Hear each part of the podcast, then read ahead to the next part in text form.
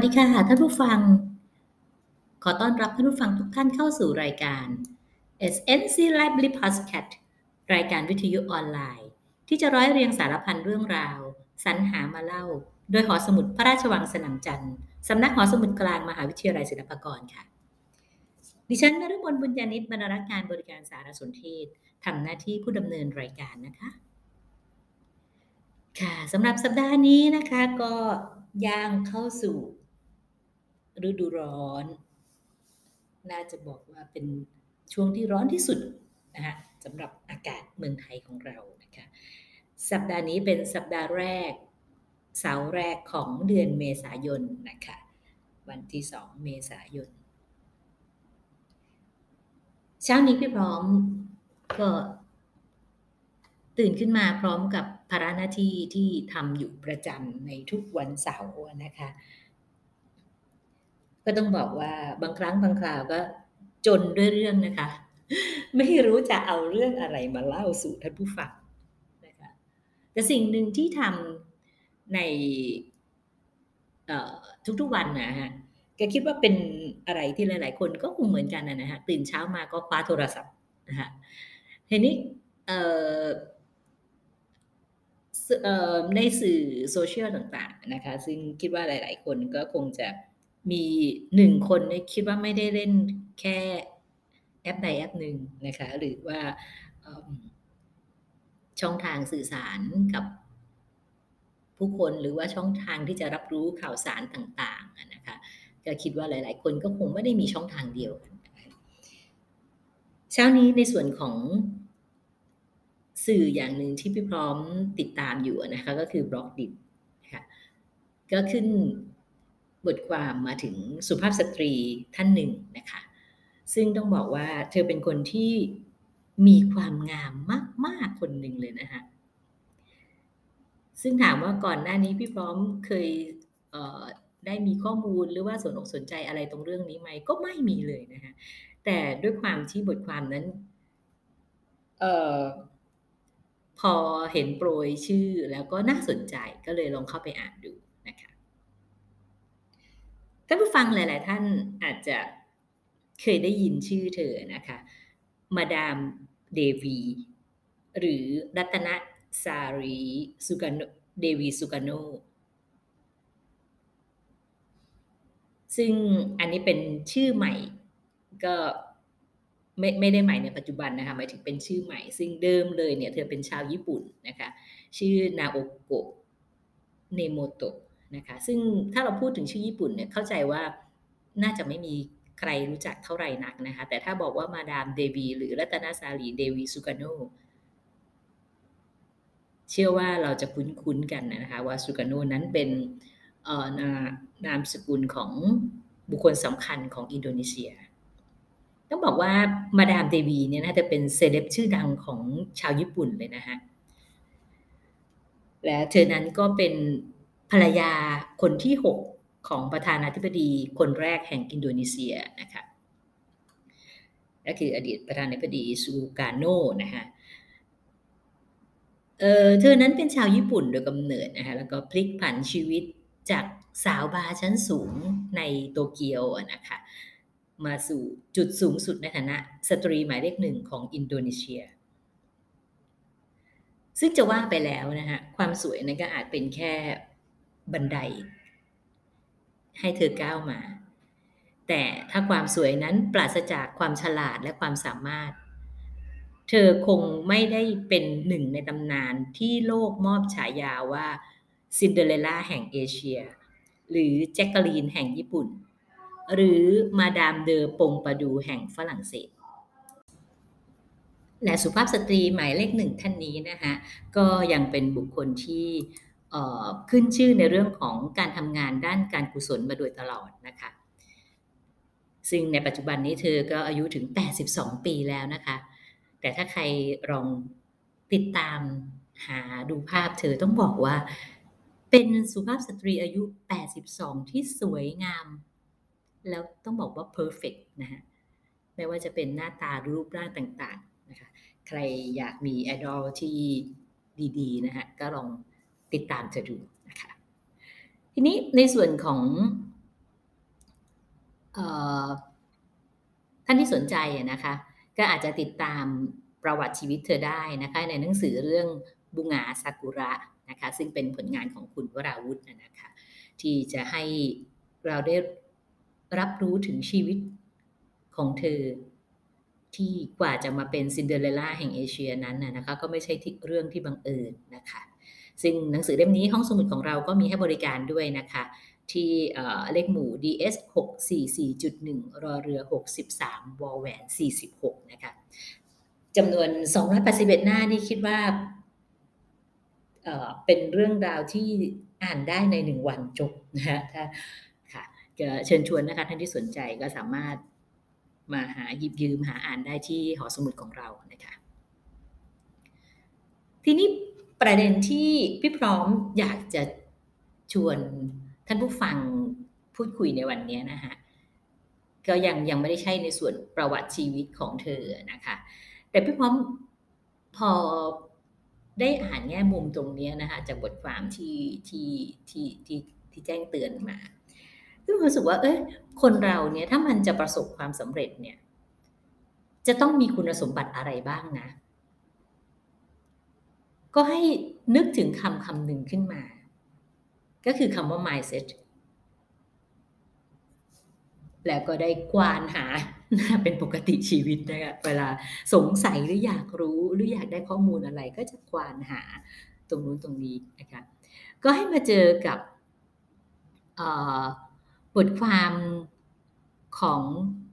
เว็บไซต์อันหนึ่งนะคะองบอ เว็บไซต์นี้ก็เป็นเว็บไซต์ที่น่าสนใจอยู่เว็บไซต์หนึ่งทีเดียวเลยนะคะ เป็นเว็บของ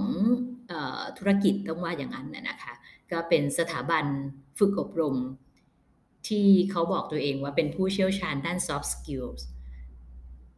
ชั้นนำของไทยนะคะ เป็นที่ปรึกษาผู้เชี่ยวชาญในการพัฒนาผู้นำยุคใหม่ มุ่งเน้นให้เกิดการเปลี่ยนแปลงนำไปใช้งานได้จริง ด้วยการออกแบบและพัฒนาหลักสูตรที่ตอบสนองความต้องการลูกค้านะคะเขาว่าไว้ว่าอย่างนั้นนะคะแต่สิ่งที่พี่พร้อมสะดุดในเว็บไซต์อันนี้ก็คือคำที่เขาโปรยขึ้นมานะคะเขาเขียนไว้ว่า leading from the soft side เปลี่ยนภาระให้เป็นพละพละก็คือพอพานรอลิงสระอานะคะ แล้วเขาก็บอกเลยว่า อันนี้เป็นเป้าหมายขององค์กรของเขาอะนะคะ ที่จะช่วยให้ผู้คนมีพลังชีวิต สุขและมีสติตื่นรู้จากภายในเว็บไซต์นี้ชื่อว่าพละกิจ กริดนะคะกริดกรออิทอกริดซึ่งมาจากภาษาอังกฤษก็คือ G R I T นั่นเองนะคะในความหมายของชื่อชื่อเว็บไซต์เนี่ยนะคะเขาก็ให้ความหมายไว้ด้วยนะคะว่าพละนั่นก็คือแปลว่าพลังหรือกำลังส่วนกริด G R I T นี่นะคะก็แปลว่าความเพียรความมั่นคง ความแน่วแน่ ความหมายรวมของคำว่าภารกิจ จึงหมายถึงความปรารถนาที่จะทำกิจอย่างมีพลังด้วยความเพียรอันบริสุทธิ์ คือแค่ตรงเนียนะก็น่ามีความน่าสนใจนะคะคือเป็นการนำหลักคิดของพุทธศาสนามารวมอยู่ตรงนี้นะคะ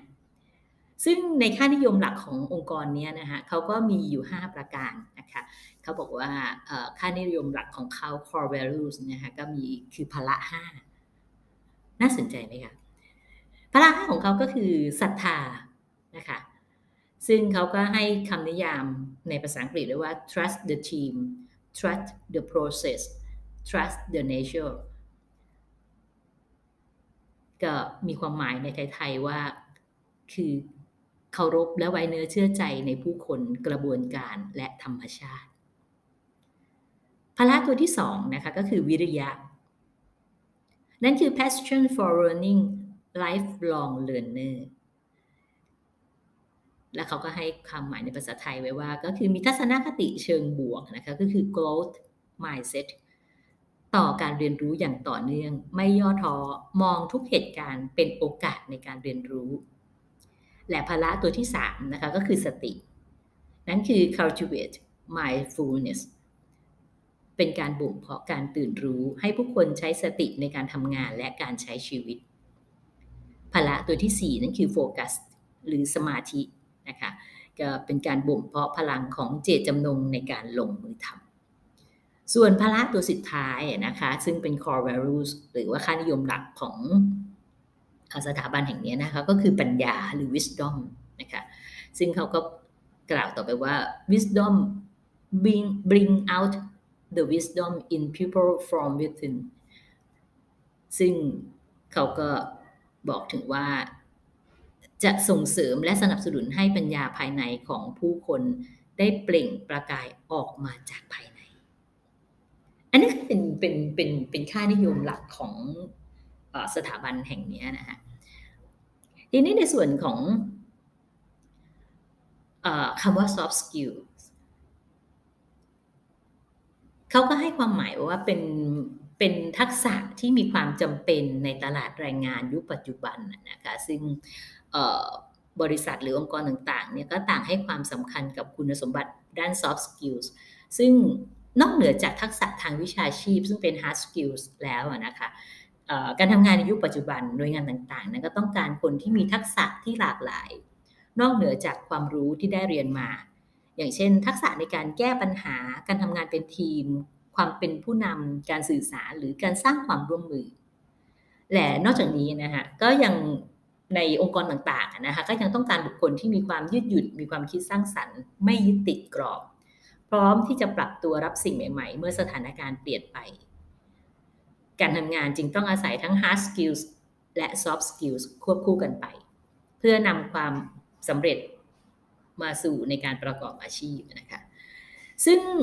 ในในในมุมตรงนี้นะพี่พร้อมก็มองว่า soft skills ตัวที่สำคัญประการหนึ่งเลยนั่นก็คือในเรื่องของ mindset นั่นเองนะคะและในปัจจุบันเราก็มักจะได้ยินคนพูดถึงคำคำนี้กันค่อนข้างเยอะอยู่นะคะก็คือเอ่อ mindset นั้นคืออะไร mindset นั้นก็คือกรอบความคิดความเชื่อหรือทัศนคติที่ชี้นำพฤติกรรมของคนนั่นเองนะคะโดย กรอบความคิดของคนคนหนึ่งนั้นนะคะจะเป็นแบบไหนก็ขึ้นอยู่กับการสะสมประสบการณ์ และก็สิ่งแวดล้อมของคนคนนั้นน่ะคะซึ่งซึ่งแวดล้อมมาตั้งแต่เด็ก และคนแต่ละคนนั้นก็อาจจะมี mindset ทั้งในแง่บวก และก็ลบได้ในตัวคนคนเดียวนะคะอย่างเช่นบางคนอาจจะรู้สึกว่าเอ๊ะฉันร้องเพลงไม่เก่ง อันนี้ก็ถือว่าเป็นแง่ลบ นะคะหรือฉันเล่นกีฬาเก่ง อันนี้ก็จะเป็นแง่บวก และบางครั้งนะคะ mindset ก็อาจจะเกิดจากวัฒนธรรมที่ยึดถือในสังคมที่แวดล้อมของบุคคลนั้นๆนะคะวัฒนธรรมที่ที่ยึดถือในสังคมนะคะก็อย่างเช่นบางสังคมก็อาจจะมีความเชื่อว่าผู้หญิงนั้นไม่สามารถเป็นหมอได้ หรือความเชื่อบางอย่างที่ไม่ใช่ข้อเท็จจริง อย่างเช่น คนที่สวมแว่นตานั้นฉลาด หรือ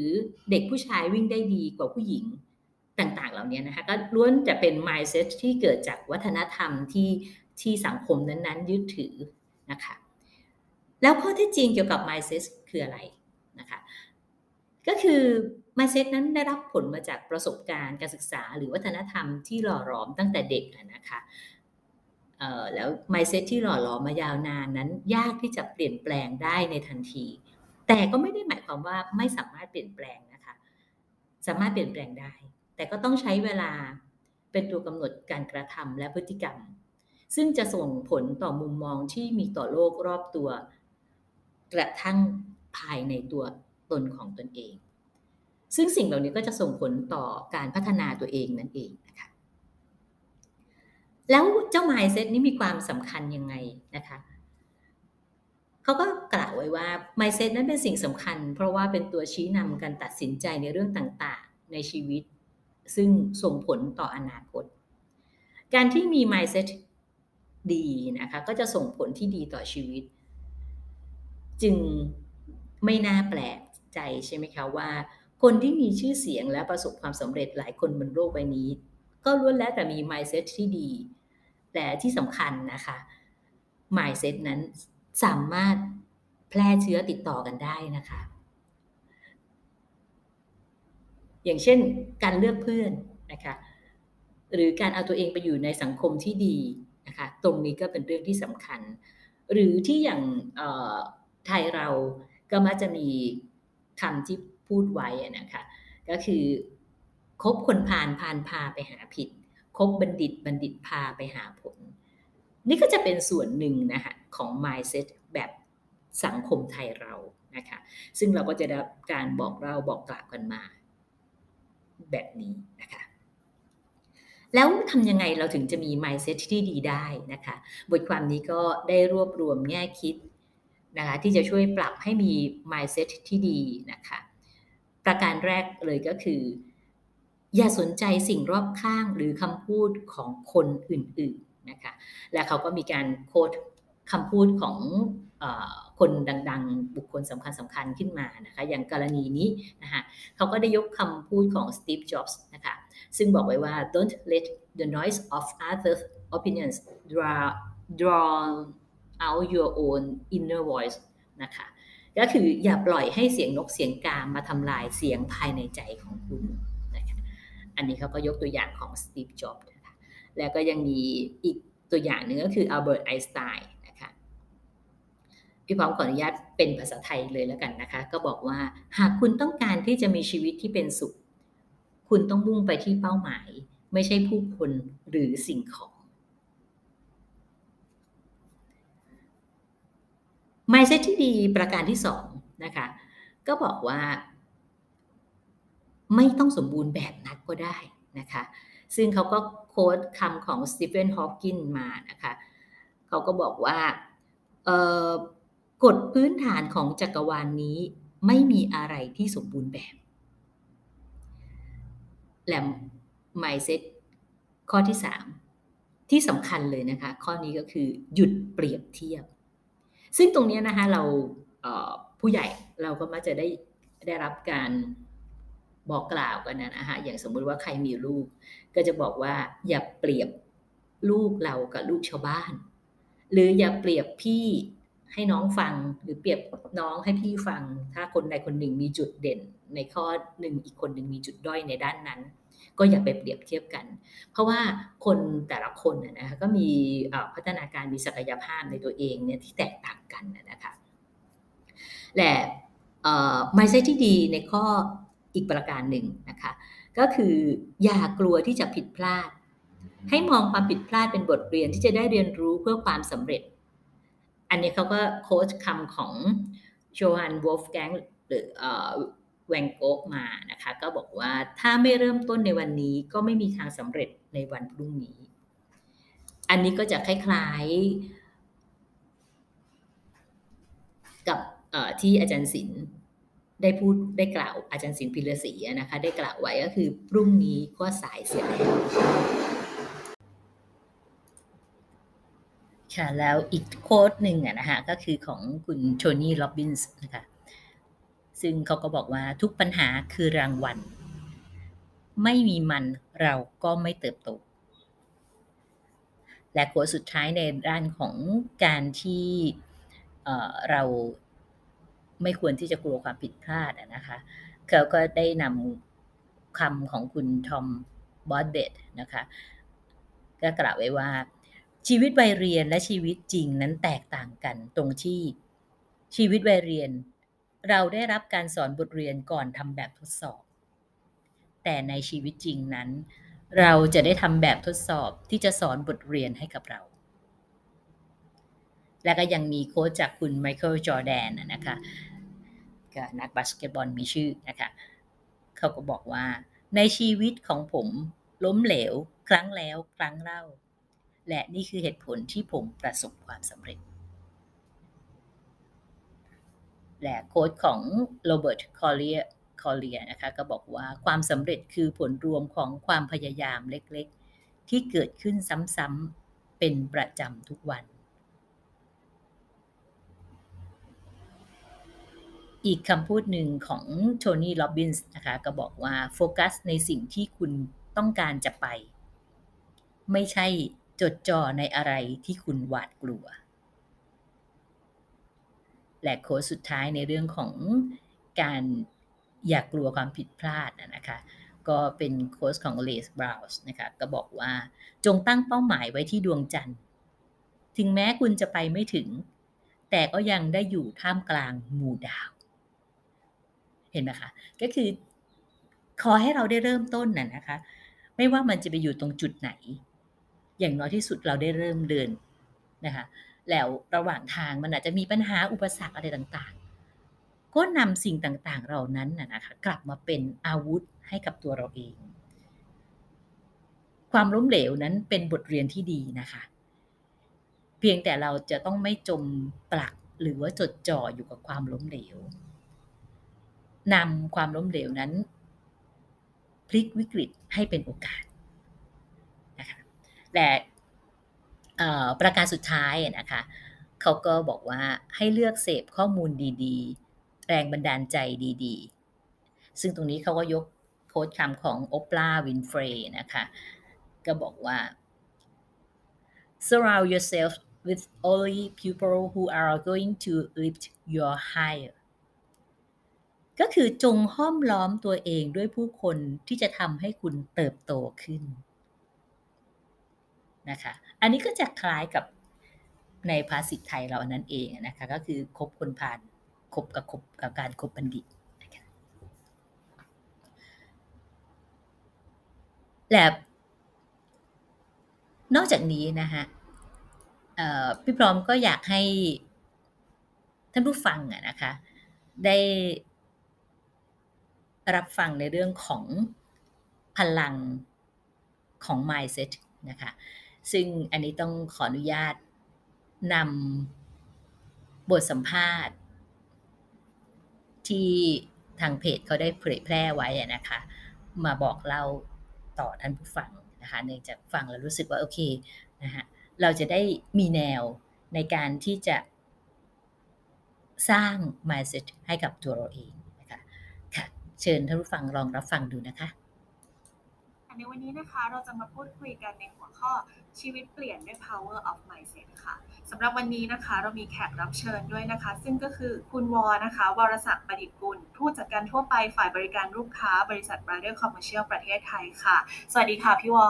สวัสดีครับ สวัสดีค่ะ สวัสดีครับคุณกุ๋ย ค่ะสำหรับพอดแคสต์ตอนนี้นะคะ เราจะมาคุยกันในเรื่องของ the power of mindset ซึ่งจริง ๆ แล้วเนี่ยทั้งปุ๊กเองแล้วก็พี่กุ๋ยนะคะ มักจะได้ยินคำนี้จากพี่วอลตลอดเลยเนาะเวลาที่พี่วอลมี present ในบริษัทของเรานะคะ วันนี้ก็เลยอยากจะมาสัมภาษณ์พี่วอลเกี่ยวกับหัวข้อนี้เลยก็วันนี้พวกเราได้รับเกียรตินะคะ จากพี่วอลที่จะมาช่วยแชร์เรื่องของ mindset ให้ฟังนะคะ ซึ่งก็หัวข้อวันนี้น่าจะเป็นอะไรที่ได้ประโยชน์จากผู้ฟัง นะคะ แล้วสามารถที่เอาไปปฏิบัติได้ด้วยนะคะ ก็เมื่อกี้ที่เราเกิดไปตอนช่วงต้นรายการนะคะ ว่าอยากจะให้พี่วอลมาแชร์ในเรื่องของ mindset นะคะนี่อยากจะถามพี่วอลว่า mindset สำหรับพี่วอลเนี่ยคืออะไรคะครับเอ่อ mindset ในมุมมองของผมใช้คำว่าเป็นทัศนคติที่เราใช้ในการมองโลก มองสิ่งรอบๆตัวเรา ทีนี้เวลาเราเราพูดถึงสิ่งเหล่านี้ถ้าจะให้เห็นภาพให้ชัด เหมือนกับเวลาเรามองโลกด้วยแว่นสีต่างๆ แต่ละคนก็จะมีทัศนคติมุมมองที่ต่างกันไป เพราะฉะนั้นก็คือมีแว่นที่มองโลกที่แตกต่างกัน เหตุการณ์เดียวกันสิ่งเดียวกันใช้แว่นคนละสีก็จะเห็นไม่เหมือนกัน ทีนี้สิ่งเหล่านี้มันเกิดจากตัวของคนคนนั้นเอง รวมทั้งตั้งแต่เกิดพฤติกรรมที่ได้สะสมเรียนรู้ สิ่งเหล่านี้เนี่ยได้เกิดจากการเลี้ยงดูต่างๆ บางอย่างเป็นสิ่งที่ติดตัวอยู่กับกับเขาเลยนะครับ อันนี้เป็นถือว่าเป็นพฤติกรรมติดตัว แต่บางส่วนเนี่ยเป็นส่วนที่เขาเริ่มเเรียนรู้หรือได้รับประสบการณ์จากการเลี้ยงดูต่างๆ เพื่อนฝูงพ่อแม่รวมทั้งการศึกษาต่างๆสิ่งเหล่านั้น บางเรื่องที่มันสะเทือนใจมากๆ บางเรื่องก็อาจจะเข้าไปฝังอยู่ลึกๆภาษาเราเรียกว่าใน subconscious ทำให้วิธีการมองโลกต่างๆ ของเขาบางทีเนี่ยมันแตกต่างกันไป ทีนี้จำได้ว่าเวลาผมมีโอกาส ก็จะแชร์มุมมองที่ทำให้เห็นภาพให้เห็น ผมใช้คำว่าเวลาจะเรียกว่าปิดประชุมแล้วกันก็ชอบจะนำเสนอ เพื่ออยากจะแชร์เล็ก ๆ ให้กับทุกคนฟังว่า อยากจะสร้างความตระหนักรู้ในถึง ศักยภาพของคนเราค่ะซึ่งหลาย ๆ คนอาจจะไม่รู้ว่าตัวเองบางคนรู้บางคนไม่รู้นะครับว่าตัวเองมีศักยภาพมากแค่ไหน ผมก็เลยจะไปเปรียบเทียบให้เห็นกับภาพของนกอินทรีเราจะไม่รู้หรอกว่าศักยภาพของเรามีมากแค่ไหนเปรียบเหมือนนกที่ยังไม่รู้หรอกว่านกจะตัวเองจะบินได้สูงแค่ไหน เพราะฉะนั้นจะรู้ได้ก็ต่อเมื่อว่าเริ่มบินและเมื่อบินก็บินให้สุดแรงเช่นกัน ถ้าเราอยากจะรู้ส่วนศักยภาพของเรา เราก็ต้องลงมือทำแล้วทำให้เต็มที่ เราถึงจะรู้ว่าเรามีศักยภาพ ในหลักการแล้วเนี่ยมนุษย์ทุกคนมีศักยภาพครับเพราะฉะนั้นบางอย่างเท่านั้นที่บางครั้ง mindset ของแต่ละคนแว่นของแต่ละคนมันมาบดบังสิ่งเหล่านี้ครับ ผมอยากจะบอกให้เห็นภาพว่า เราทุกคนต้องมองหาโอกาสครับ เราต้องทำตัวเราให้พร้อมอยู่เสมอ คือเรามีทัศนคติที่รู้ว่าตัวเองมีศักยภาพขนาดเดียวกันทำตัวเราเองให้พร้อมอยู่ตลอดเวลา และมองหาโอกาส อย่าอยู่เฉยๆเพื่อให้โอกาสวิ่งเข้าหา เราจะต้องบินไปหาโอกาสวิ่งเข้าหาโอกาส เพราะว่าสิ่งเหล่านี้เนี่ยเป็นผมใช้คำว่าสิ่งท้าทายมันมีอยู่รอบตัวเราทำตัวให้พร้อม แล้ววิ่งไปหาโอกาสนั้นเพื่อความสำเร็จในชีวิตเรา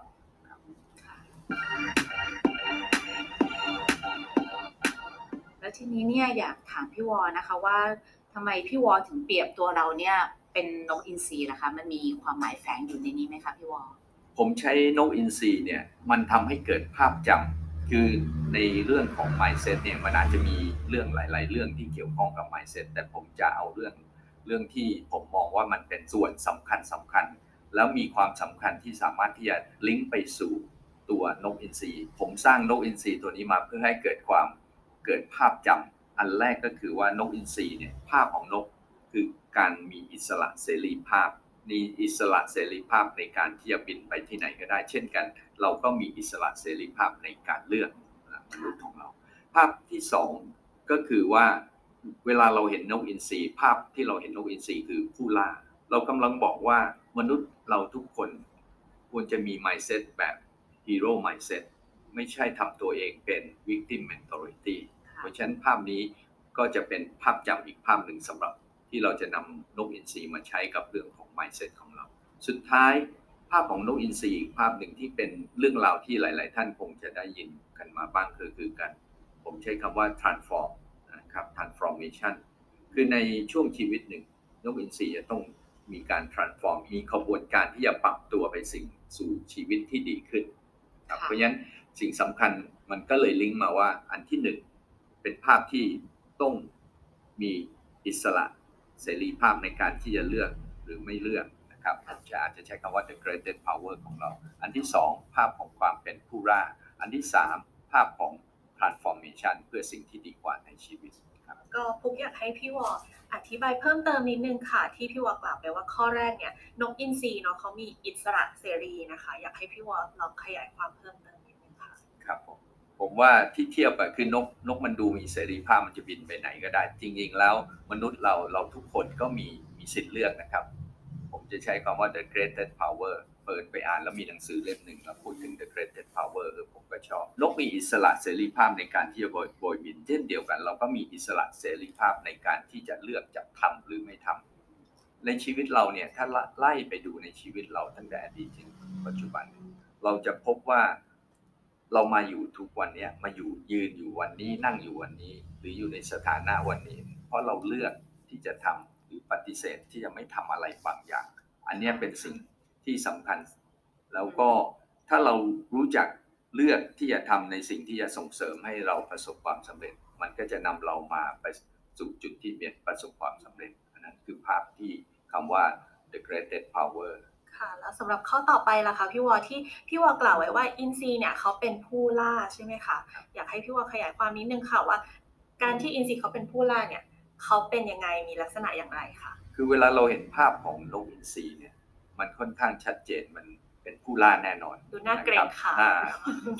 เอ่อยิ่งเราเราเราไปเห็นภาพในหลาย ๆ วิดีโอเราเป็นสารคดีสารคดีค่ะในขณะเดียวกัน เราบอกว่า เมื่อผู้ล่ามันก็ต้องมีเหยื่อ ในเรื่องของ mindset เนี่ยมันก็จะมีมีคำว่าเขาเรียกว่า victim mentality ค่ะผมอยากจะบอกว่าเราอยากจะสร้างให้เราทุกคนเนี่ยมีแนวคิดที่เป็น hero mindset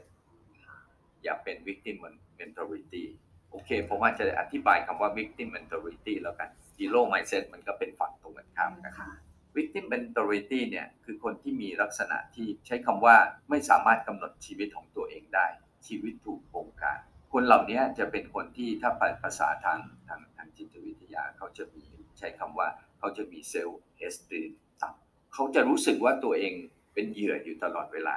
เพราะสิ่งเหล่านี้มันเลยนำมาสู่คำว่า victim mentality ในแต่ละสถานการณ์เวลาเขาเจอ เขาจะคิดว่าเนี่ยเขาถูกกระทำบางทีเขาลืมมองไปว่าถ้าคนที่เป็นมีฮีโร่ mindset เขาจะมองว่ามันมีหลาย ๆ เรื่องที่เขาสามารถที่จะควบคุมและทำกับได้ หรือแม้กระทั่งตัวเราเองเนี่ยคนที่มี victim mentality เนี่ยตัวเองยังคิดว่าตัวเองควบคุมตัวเองไม่ได้ เรื่องเล็กเรื่องน้อยเรื่องแม้กระทั่งการตัดสินใจบางอย่าง ก็จะตกอยู่ในลักษณะที่จะต้องอยู่ในการควบคุมของคนอื่นไปซะทุกอย่างนะครับ สิ่งเหล่านี้เป็นสิ่งสำคัญ เพราะฉะนั้นการที่เราจะอยู่ใช้ชีวิตอย่างประสบความสำเร็จเราต้องปรับตัวเราจากการที่จะมี victim mentality ให้เป็น hero mindset ก็คืออย่าคิดว่าตัวเองทำไม่ได้เนาะให้คิดก่อนว่าเฮ้ยเรายังไม่ได้ลองทำเลย เราอาจจะทำสิ่งนั้นก็ได้ค่ะค่ะข้อสุดท้ายที่เมื่อกี้พี่วอได้ได้เกริดไปอะนะคะว่าเรื่องของ transformation นะคะตรงนี้อยากให้พี่วอช่วยแนะนำหน่อยหนึ่งว่าเราจะเปลี่ยน mindset หรือว่าเราจะมีการเปลี่ยนแปลงตัวเราเองเนี่ยเพื่อชีวิตที่ดีขึ้นเนี่ยมันควรจะเริ่มยังไงอะ คะพี่วอนกอินทรีนี้จะมีอายุสัก7-80ปีค่ะครึ่งของชีวิตเนี่ยก็จะเป็นช่วงที่นกอินทรีอะสภาพร่างกายจะเริ่มสร้างอุปสรรคในการใช้ชีวิต นั่นหมายความว่าสิ่งที่เกิดขึ้นกับนกอินทรีก็คือว่าจะงอยปากก็เริ่มสุดโทรมกินอาหารเริ่มจะละลำบากขึ้นกรงเล็บก็เริ่มจะยาวแล้วก็สภาพสุดโทรมการที่จะหาเหยื่อด้วยกรงเล็บเหล่านั้นก็ทำได้ยากผลที่เคยสวย ก็มีสภาพที่สุดโทมการจะบินก็ทำได้ลำบาก คือชีวิตตอนนั้นเนี่ยในทางเลือกของนกอินทรีก็คือว่า ถ้าไม่ทำอย่างใดอย่างหนึ่ง ชีวิตเขาก็อาจจะไม่รอดนะครับ ทีนี้สิ่งที่นกอินทรีทำก็คือว่า เขาจะต้องขึ้นไปสู่ภูเขาสูง แล้วก็ทำการที่จะกระแทกกระเทาะกับพื้นหินเพื่อให้จะงอยปากเก่ามันหลุดไป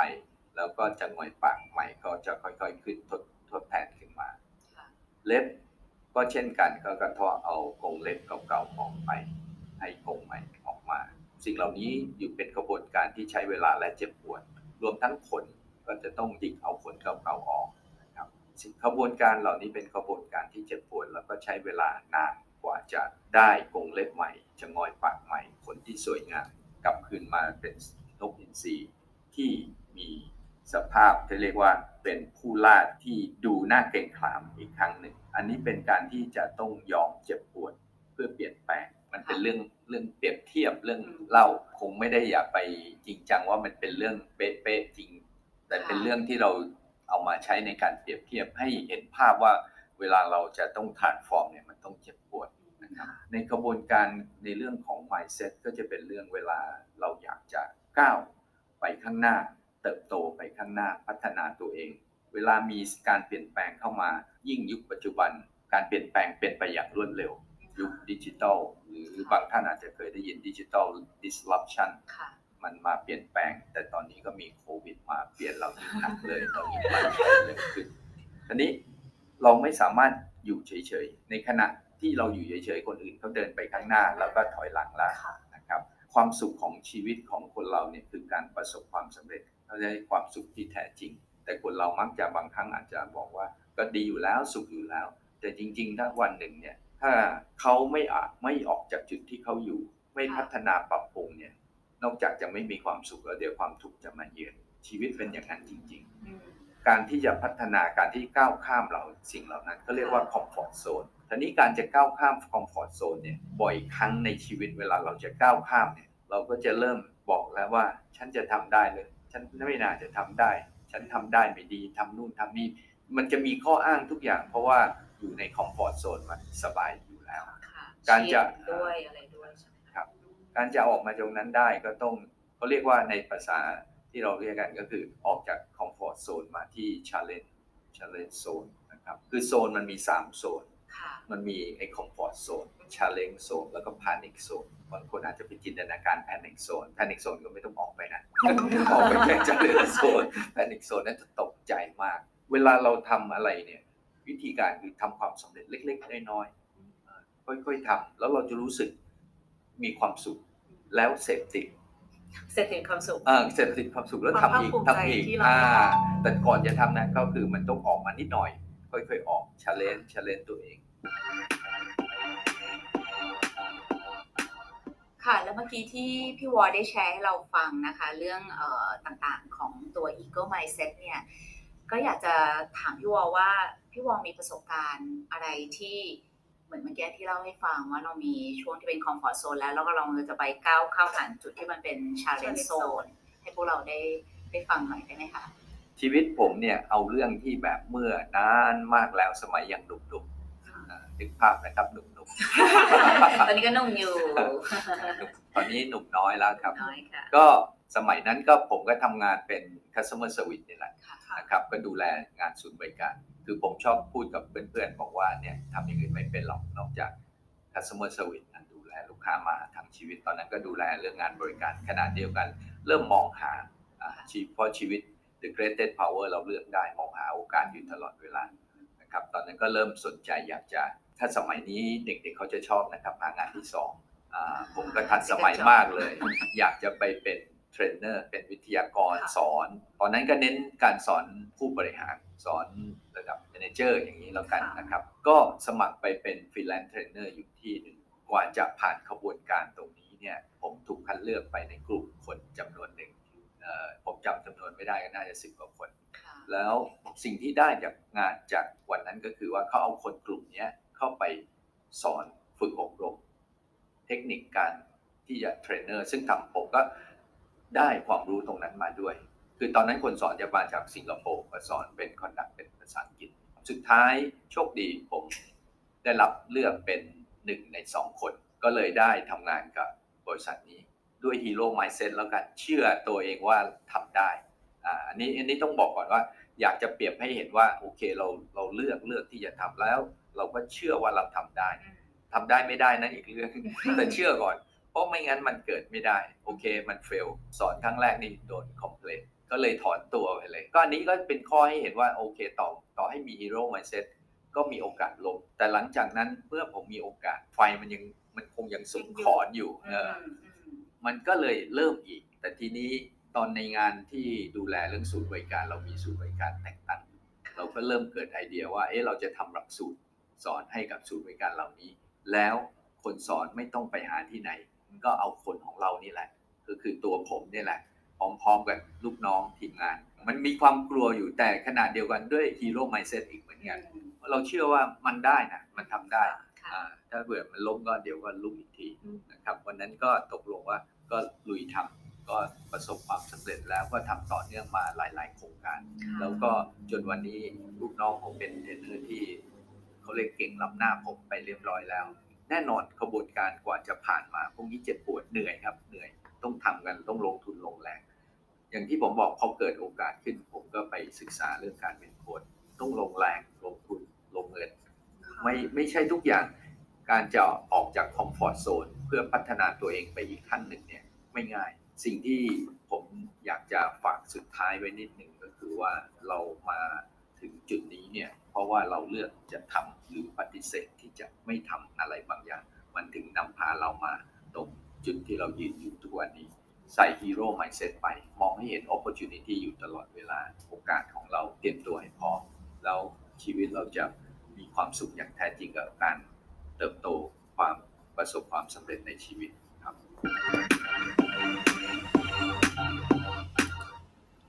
ค่ะ เป็นอย่างไรบ้างคะ แนวคิดของเทรนเนอร์นะฮะก็คือคุณวรศักดิ์ประดิษฐ์กุลนะคะว่าพลังของ mindset นั้นสามารถสร้างอะไรได้มากมายนะคะและที่สำคัญเราควรจะมี hero mindset นะคะซึ่งจะเป็นความคิดในเชิงบวกนั่นเองนะคะให้เราได้ใช้ทุกสิ่งทุกอย่างขึ้นมาเป็นพลัง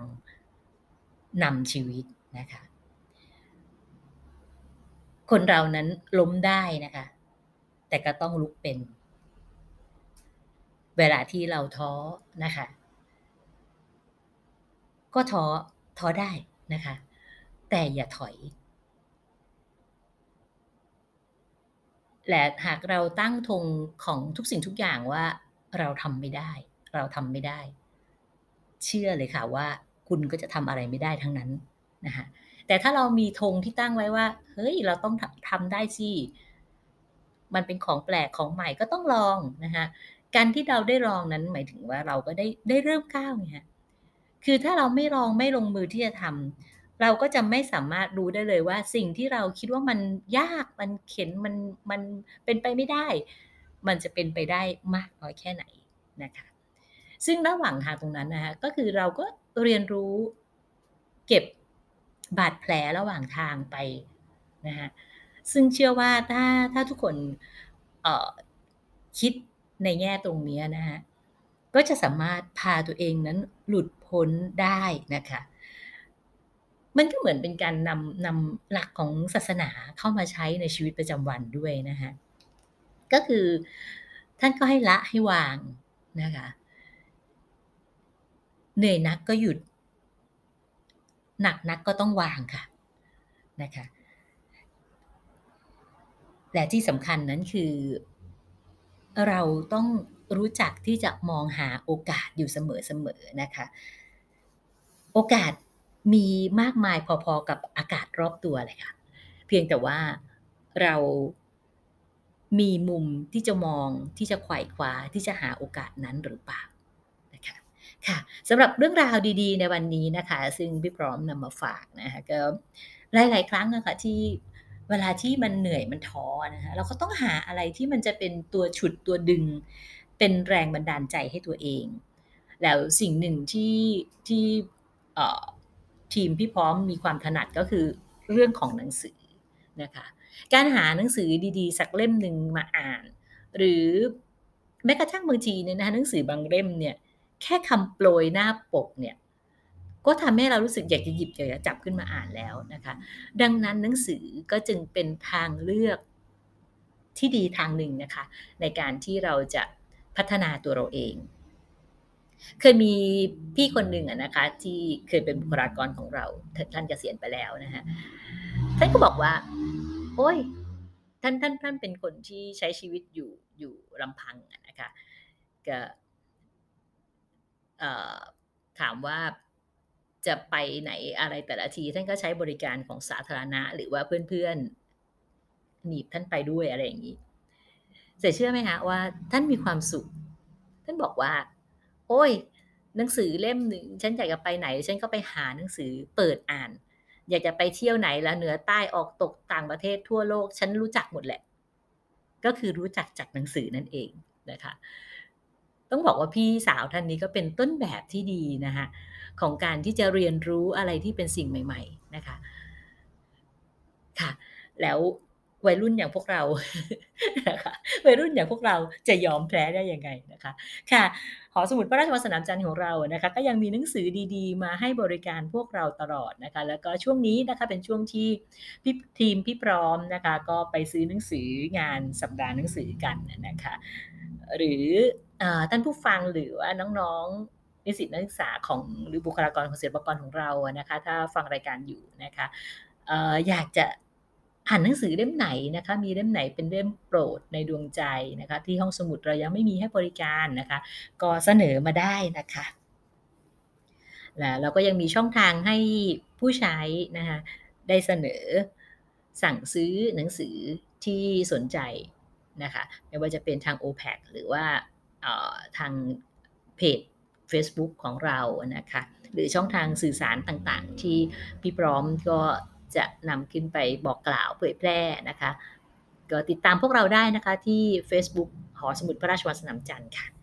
ค่ะสำหรับรายการ SNC Live Report Catch ในวันนี้นะคะ พี่พร้อมก็ต้องขอกล่าวคำว่าสวัสดีค่ะ พบกันใหม่สัปดาห์หน้านะคะ ก่อนจะเข้าสู่เทศกาลสงกรานต์นะคะ มาติดตามกันค่ะ ว่าพี่พร้อมจะมีเรื่องราวอะไรมาฝากกันต่อในครั้งคราวต่อไปค่ะสำหรับวันนี้สวัสดีค่ะ